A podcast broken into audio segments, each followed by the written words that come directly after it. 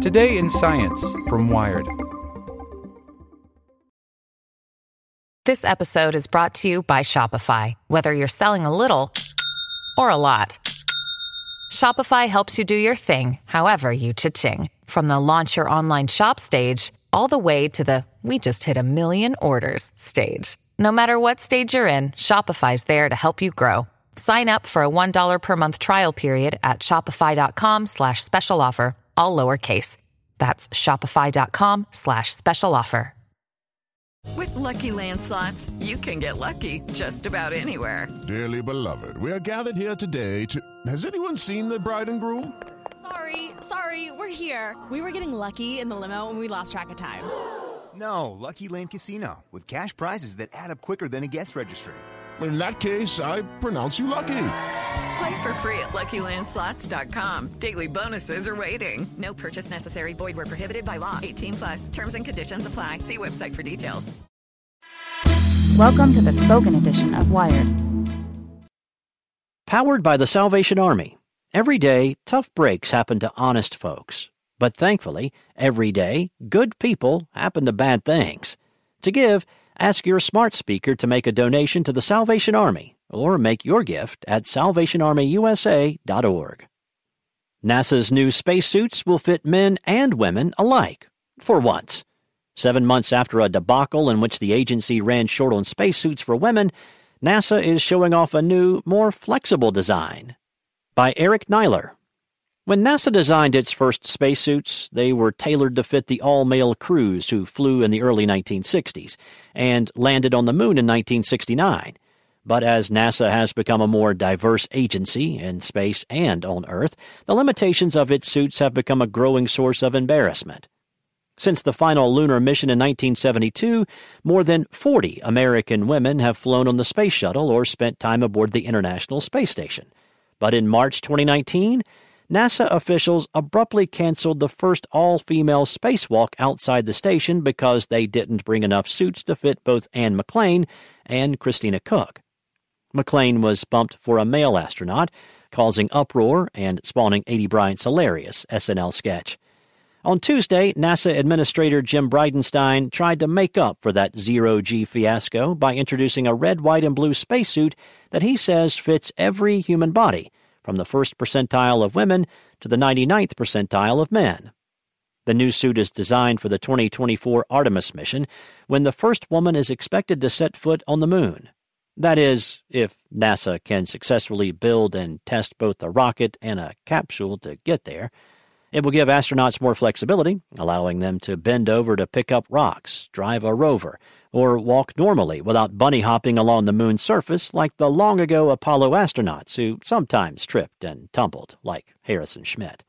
The new suits will also protect astronauts against radiation, the moon dust that penetrated the old suits and fouled their gear, and temperatures ranging from 250 degrees to minus 250 degrees Fahrenheit. While the synthetic fabrics of the new suits are similar to the material NASA has used since 1990, the new outfits have upgraded electronics, environmental filters, and pressure control systems. To fit any size astronaut, the new suit comes with modular components across the chest and waist that can be cinched or expanded. We need to learn to live and work on the surface of another world for long periods of time and in order to do that, we need spacesuits, Bridenstine told a roomful of NASA employees, students, and reporters at NASA headquarters in Washington. While accommodating diverse body shapes was one factor influencing the design, so too was the goal of allowing astronauts to spend more time exploring in greater comfort. We are building spacesuits that will fit all of our astronauts, he said.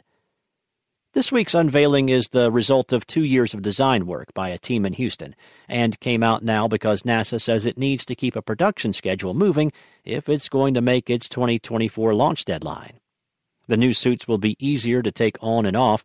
Instead of pulling on separate pieces for each arm and leg, astronauts will enter the suit from the rear, which is how Russian spacesuits are designed.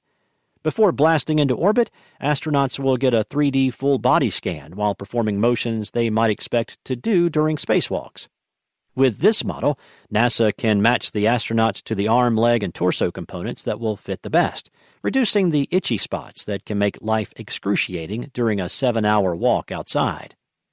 In addition to the new moon suit, known in NASA speak as the Exploration Extravehicular Mobility Unit, or XEMU, the space agency also unveiled new orange crew suits for use inside spacecraft. These suits are designed for liftoff and descents and can be pressurized in case of an emergency.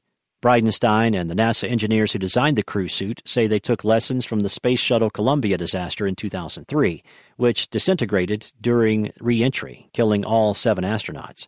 The crew apparently died from lack of oxygen rather than the breakup of the shuttle.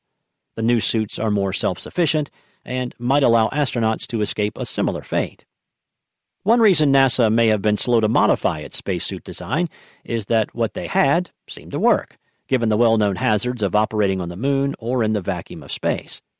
When you go to space, there's little incentive to try novel technologies, says Nicholas de Monchaux, author of A History of NASA's Apollo Spacesuit and an urban design scholar at UC Berkeley. The main focus is on reliability and predictability. It's complex, but not complicated. While NASA is largely sticking with tried and true materials, MIT aerospace engineer Dava Newman has proposed a more slim fitting pressurized spacesuit for an eventual Mars landing that would allow astronauts to look more like characters in a J.J. Abrams movie than the poor, old, dorky looking Apollo astronauts. Newman's biosuit design uses thousands of feet of internal ribbing laced together with 140,000 stitches to maintain internal pressure, while adding gold fibers in the fabric to transmit data on the astronaut's vital signs. Because it's designed like athletic wear, the biosuit would allow Mars explorers to spend more time outside building shelters, fixing stuff, and doing science. It's also more aesthetically revealing, allowing astronauts to tell if a female or male wants to enter the Mars HAB airlock. The space agency hasn't picked up this futuristic spacesuit design yet, but de Monchaux says NASA has known how to build spacesuits tailored to the female body since the 1960s. We are long past time that we equalize the bodies we put in space and on the moon, he adds. It wasn't technology that prevented us earlier, it was a failure of the human imagination. NASA officials say the agency will build the first three new moon suits by 2024. After that, they plan to turn over the design and production to a private company.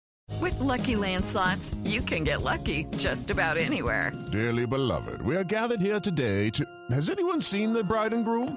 Sorry, sorry, we're here. We were getting lucky in the limo and we lost track of time. No, Lucky Land Casino, with cash prizes that add up quicker than a guest registry in that case, I pronounce you lucky. Play for free at LuckyLandSlots.com. Daily bonuses are waiting. No purchase necessary. Void were prohibited by law. 18 plus. Terms and conditions apply. See website for details.